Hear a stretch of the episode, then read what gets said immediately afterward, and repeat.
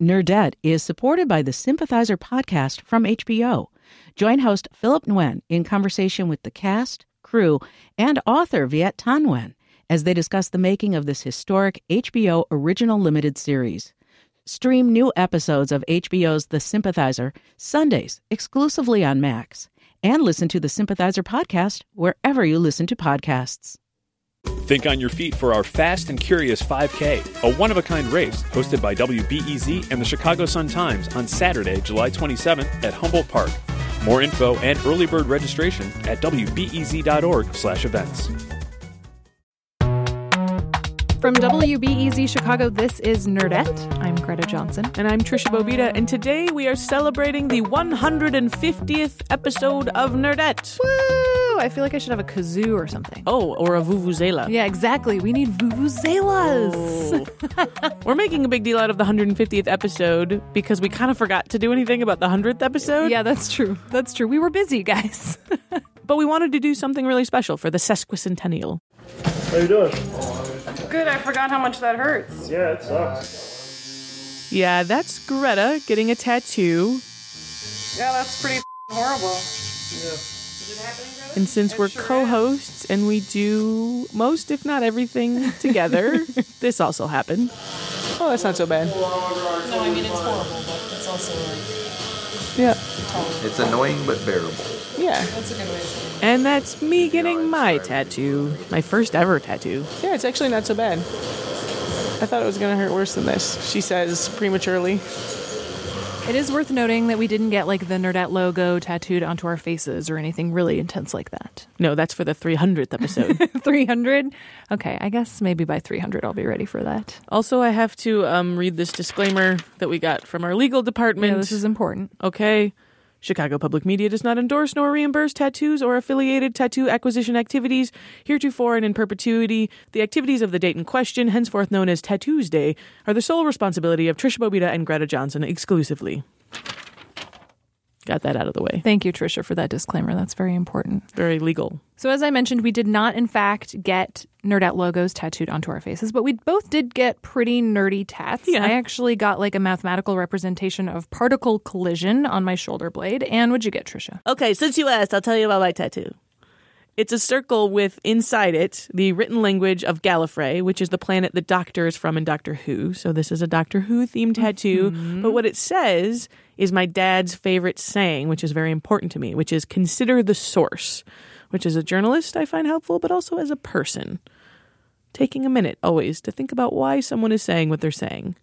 So, yeah, they are different tattoos, but they're both pretty nerdy. And I feel like they both involve a fair amount of lines and squiggles. And at the end of today's episode, you will get to hear my mother's reaction to finding out about my first tattoo. Oh, I always love to hear from Marcia. But first, our interview for this week is with Jill Tarter. She is an astronomer and the former director of SETI, which is the Search for Extraterrestrial Intelligence. Essentially, what these guys do is use huge satellites and point them out into outer space and listen for aliens. They're listening really hard at space to try to see if anyone's trying to make contact, which is actually the name of the Carl Sagan book from 1985 that Jill Tarter inspired with her real life science. In the book, you know, they find aliens and it's kind of awesome. Yeah, that part's not That part true. hasn't happened to Jill Tarter yet. It hasn't happened yet. Uh-huh. She's played by Jodie Foster in the movie version of Contact that came out 20 years ago. And if you're like me and you've ever wondered if we are alone in the universe, then you need to listen to this conversation because Jill Tarter is going to explain to us what will happen if and when we make contact with aliens. How did you first get your start with SETI, and why was this something that uh, was a question that you wanted to spend a career trying to answer? Well, SETI itself was a bit of an accident. I did an undergraduate degree in engineering physics, decided, and please, this is not true today, but it was true then, decided when at the end of five years, if engineers are as boring as my professors, I'm going to use these really good skills that I've acquired to go find interesting problems. And I ended up in astronomy and astrophysics. My first year as a graduate student, I was hired as a research assistant to program the world's first kind of desktop computer, the PDP 8 slash S.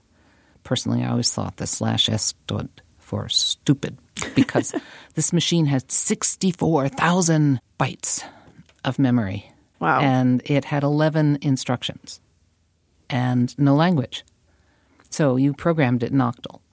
Years later, I was still a graduate student, and this machine was obsolete, given to an X ray astronomer, Stu Bowyer, who had had a very clever idea about how to use UC Berkeley's radio telescope to do SETI at the same time the radio astronomers were doing their traditional research.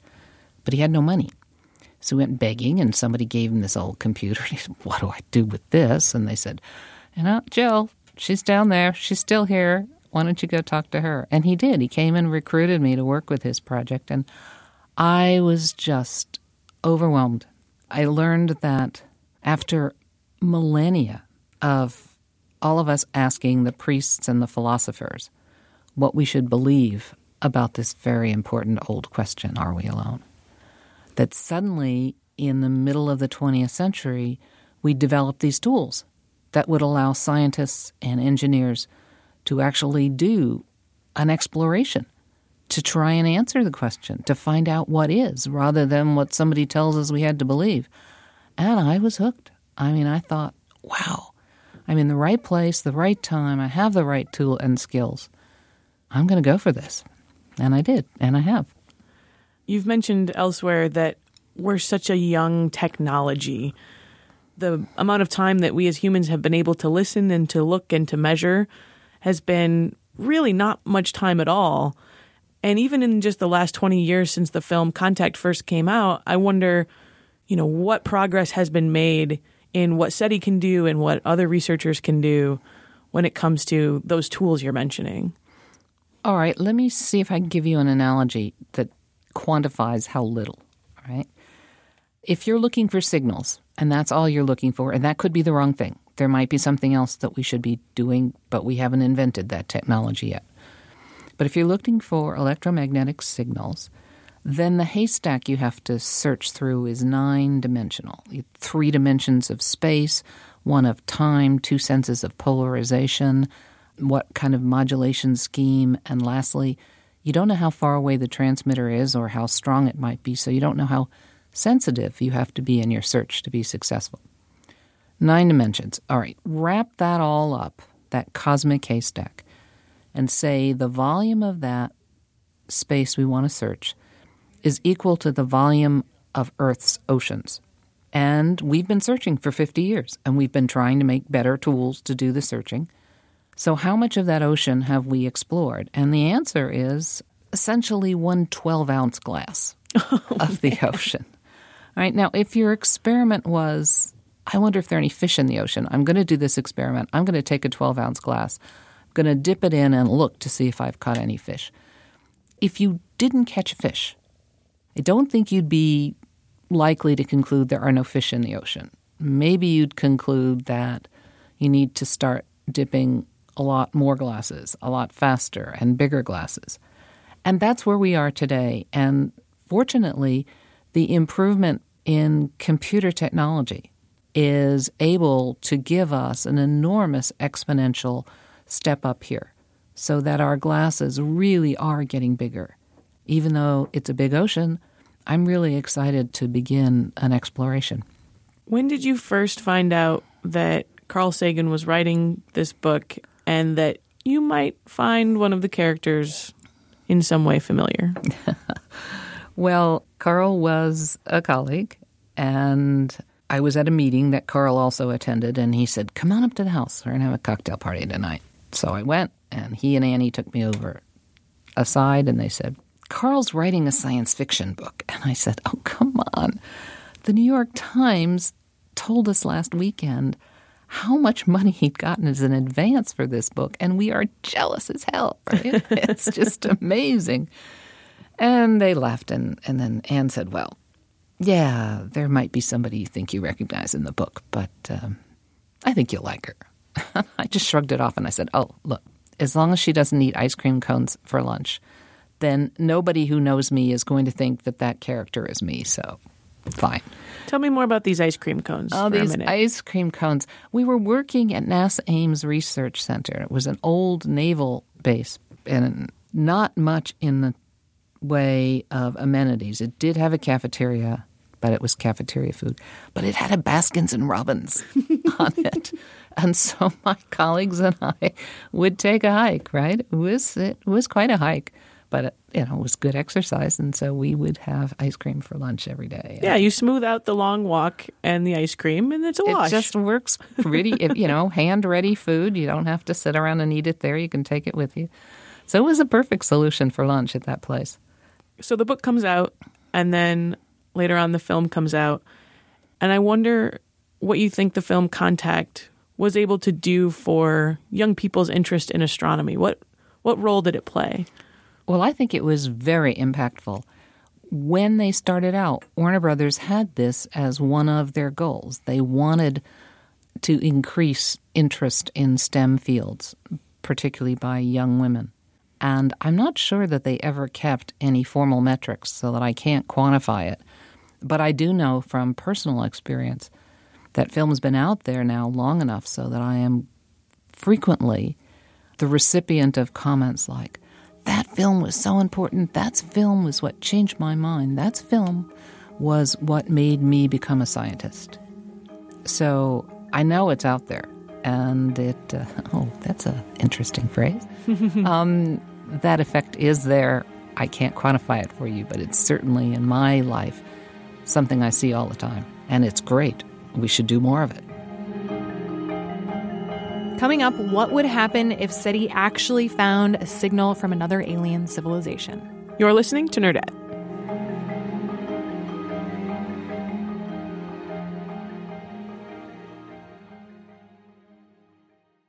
Nerdette is supported by the Sympathizer podcast from HBO. Join host Philip Nguyen in conversation with the cast, crew, and author Viet Thanh Nguyen as they discuss the making of this historic HBO original limited series. Stream new episodes of HBO's The Sympathizer Sundays exclusively on Max, and listen to the Sympathizer podcast wherever you listen to podcasts. Think on your feet for our Fast and Curious 5K, a one of a kind race hosted by WBEZ and the Chicago Sun Times on Saturday, July 27th at Humboldt Park.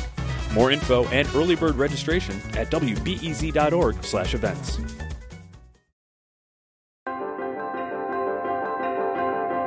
If SETI picks up a reading, uh, intercepts a signal, what, to your estimation, would that chain of events really look like? How much evidence would you need to have to be sure enough to throw a flare up and get attention? How much evidence do you think it would take to convince others to take it seriously? Well, for the programs that we have running at the SETI Institute, we have a, a set of protocols that we think we will go through. We have had a few false positives that have started us down those steps. The longest one lasted sort of 24 hours, and we never got to the stage where you call up the director of an observatory to the west who has the right frequency coverage and you say, Could you discreetly take a look and tell us what you see? Because one of the things we worry about a lot is a hoax. We're a very attractive opportunity for hoaxes, and we want to make sure that someone using equipment that we didn't build and software that we didn't write can confirm independently our uh, results. And then once you get an independent confirmation, you want to, as quickly as possible, arrange that the discovery information gets sent out to every observatory in the world. There's a thing called an IAU telegram system that we would use to alert every observatory to something that may be time critical because we have no idea how long this signal might be there. And you get all your colleagues looking at this area of the sky with whatever instruments they choose to employ to see what else might be there. And then you start you know, fill in the blanks and get a paper off to a journal. And then, then you begin the list of who will get attribution for all of this.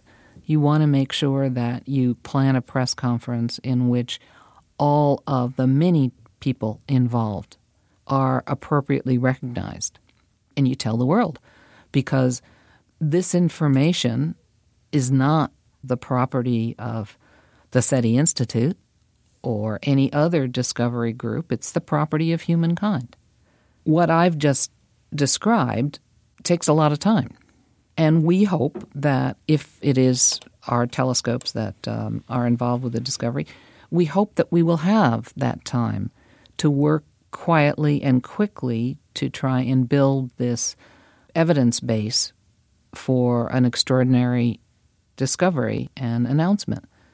But we know from experience in that case, with the longest lasting false positive that we had, within 24 hours, our offices in California were getting called by um, the New York Times asking what was going on. And nobody deliberately called them. It was just a series of coincidences that meant someone could deduce that we were actually tracking a signal and were interested in it. Reminds me of one of my favorite Mark Twain quotes, which is three people can keep a secret if two of them are dead.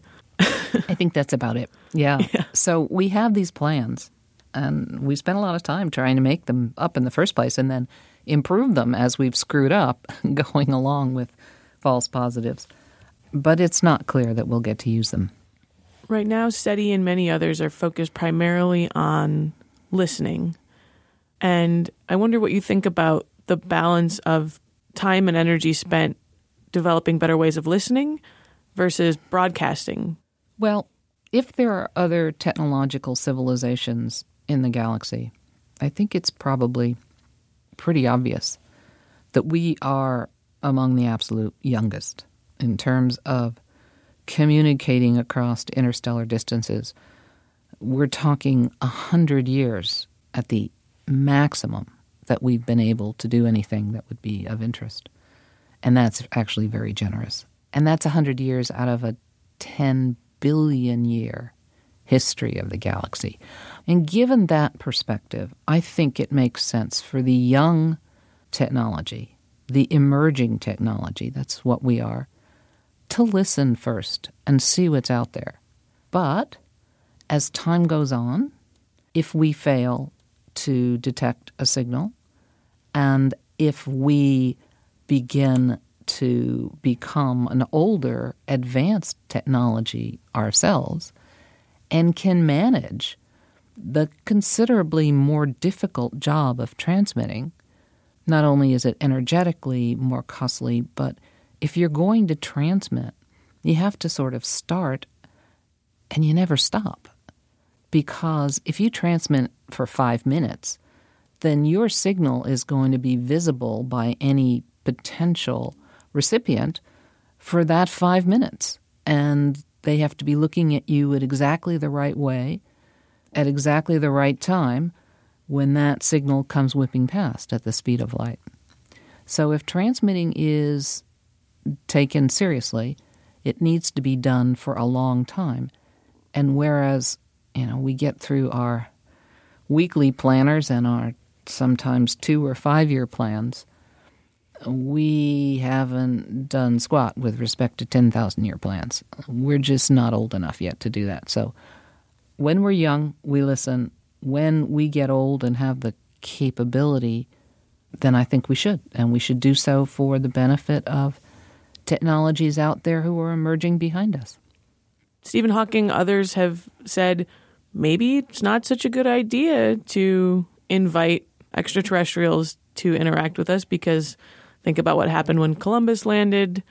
This idea of being colonized or being uh, just sort of ripped apart for resources, eaten for breakfast. Eaten for breakfast. But you seem to have a very different sense of if we we're able to listen and and find intelligent life elsewhere, it might be beyond wanting to eat us for breakfast by that point. Is that fair to say? Yes. Yeah. Now, Stephen Hawking is a pretty smart guy, and there are others who have this same concern that he does. But I look at it and I say, well, they're coming here. And if they can do that, they are older and technically far more advanced than we are.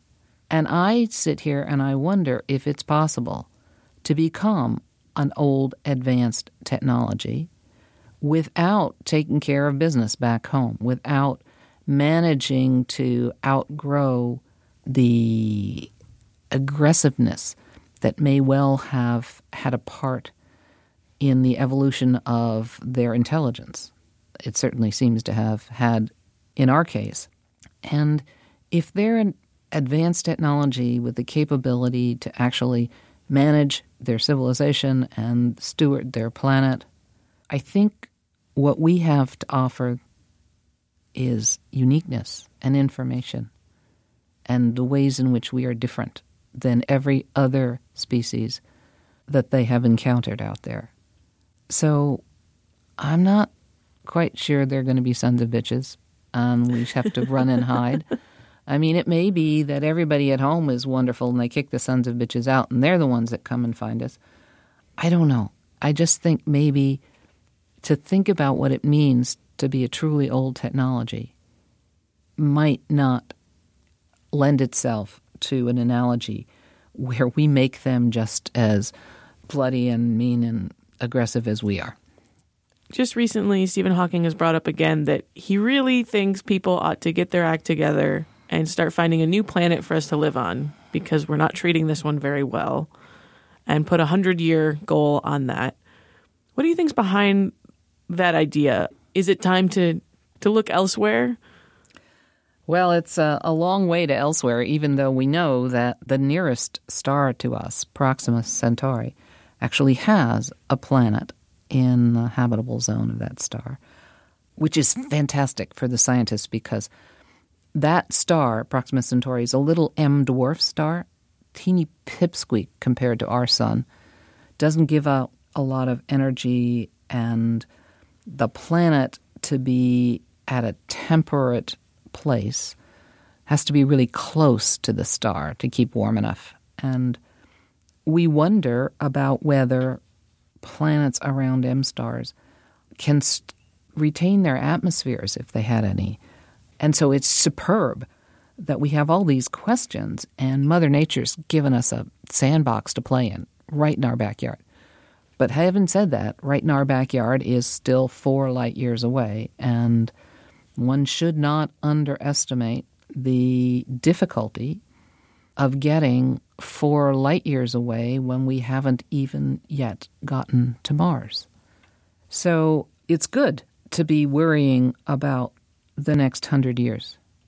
It's also true that we don't actually have the knowledge base to necessarily be asking the right questions about what we need to do to get us through those hundred years.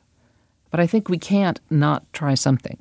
Uh, there are just this long list of existential questions that we've got to find a way to grapple with. And not doing something is not an option. We should take actions in ways that allow us to look for the short term feedback and make corrections if we can but also to take actions with a future in mind that isn't the tip of our nose. This longer look at the future and thinking about hundreds of years from now what are the consequences of our actions and try and drive those in the right direction. After the break, we have some very serious thinky homework from Jill Tarter. You're listening to Nerdette.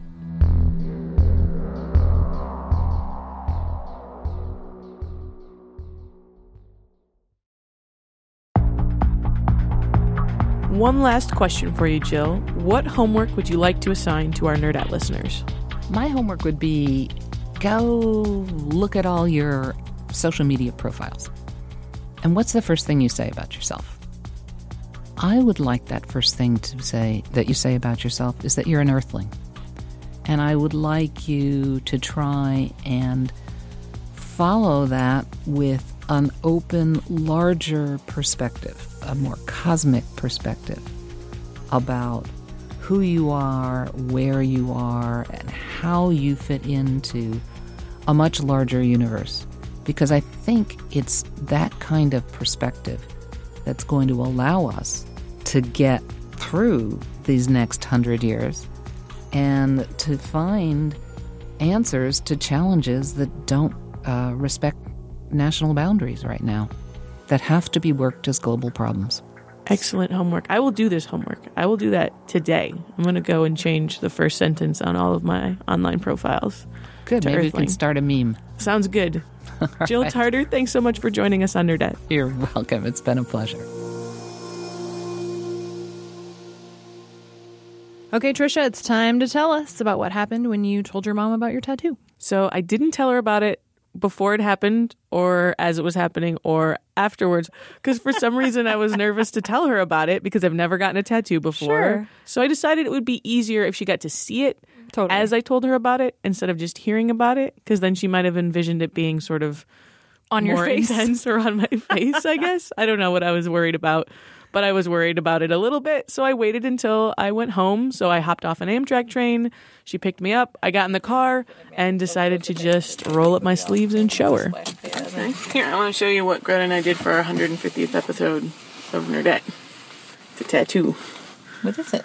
It's uh, Gallifreyan, which is the written language of Doctor Who, and it says "Consider the source." Oh, Really? Yeah.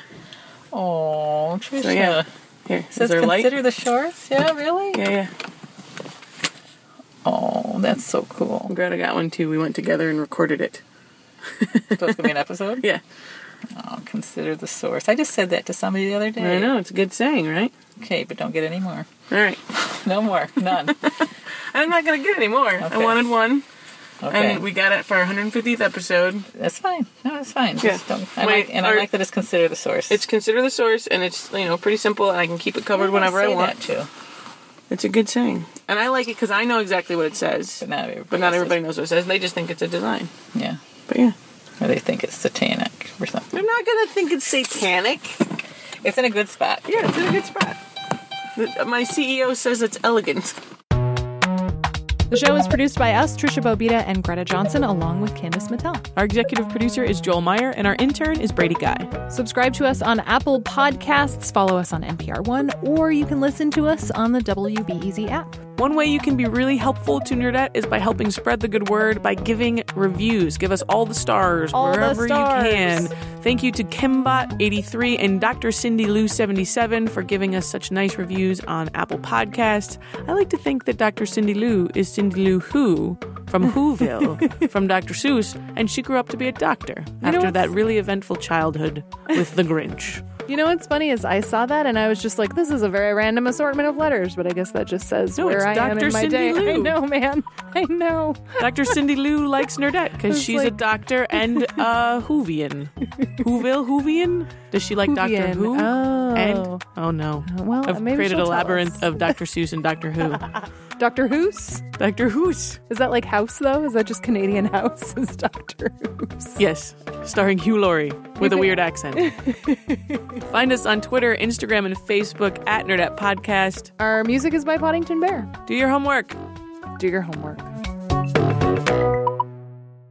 Okay, Candace, the producer, turn your microphone on. Before we settled on the idea of getting tattoos, Yeah, we brainstormed a lot of different ideas. We thought about well, like a hot air balloon ride or something. yeah, we considered that. But it also became Easy very also clear- wouldn't pay for yeah, that. They weren't going to pay for anything, so we had Candace, our math major producer, come up with some fun facts about the number 150. Okay, 150 is a really cool number. First of all, 150 is the sum of eight consecutive primes. Jill Tarter would like that. Yeah, this is yeah the prime thing. Yeah, the primes, are special and it's really cool. 7, 11, 13, 17, 19, 23, 29, and 31 hmm. add up to 150. Okay, moreover, Euler's totient function over the first 22 integers is 150. Wait, wait, wait, wait. What? So Euler's totient function, Euler is spelled E U L E R, by the way. Oh, okay. Yeah, some people say Euler, Yeah, but it's Euler. I might have said Euler, Bueller. Euclid, Euler. You know, Okay, but more importantly, totient. Sorry, go on, Candace. We're okay. listening. Okay, so the totient function Annoying but bearable. That's what we are. Just like tattoos. Go on. You guys are probably really good math students, I can tell. I was actually a decent math I student for just the record. said no so with such vigor that I lost my headphones. Oh. I'm a nerd about all the things, but not the math. Okay, but this is going to be exciting because Euler's totient function counts the positive integers up to a given integer that are relatively prime to that integer. So if you count all of the totient functions from 1 to ah. 22, which I did because I saw that it was 150, but I wasn't convinced. So I did it this You morning. tested it out. You and did I your counted homework. these, and it's 150. Wait, can I see it? So not only is that special, but like 22 is kind of special because it's over the first 22 integers. Wow. So we could have just done this for our 22nd episode. Mm-hmm. Hmm. Wow. Okay, I have some other non math facts. Oh, good. Okay. In June 2015, an 150 year old tortoise died at the San Diego Zoo. Oh, Okay. I'm sad. That's not that a fun two years fact. ago. Sorry. Fun fact: Two Okay. years ago, a turtle died. Okay, f- real fun fact. Uh huh. Exactly 150 years ago today was a Sunday. All right. Oh.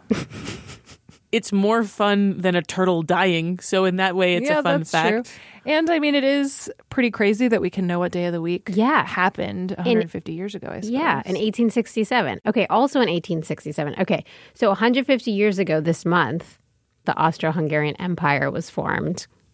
Hmm. And, um, Yeah, what else? What else? oh, is oh, oh, oh, there's finally a really good one. There's a good one to end on. I oh, forgot. Oh, I hope you're right. You seem really excited. Okay, finally, 150 is Dunbar's number.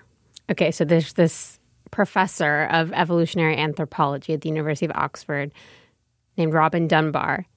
And he says, or his calculations say, that humans can only maintain a network of 150 close friends. Like your brain can only handle ah. 150 meaningful relationships in your mind at a time.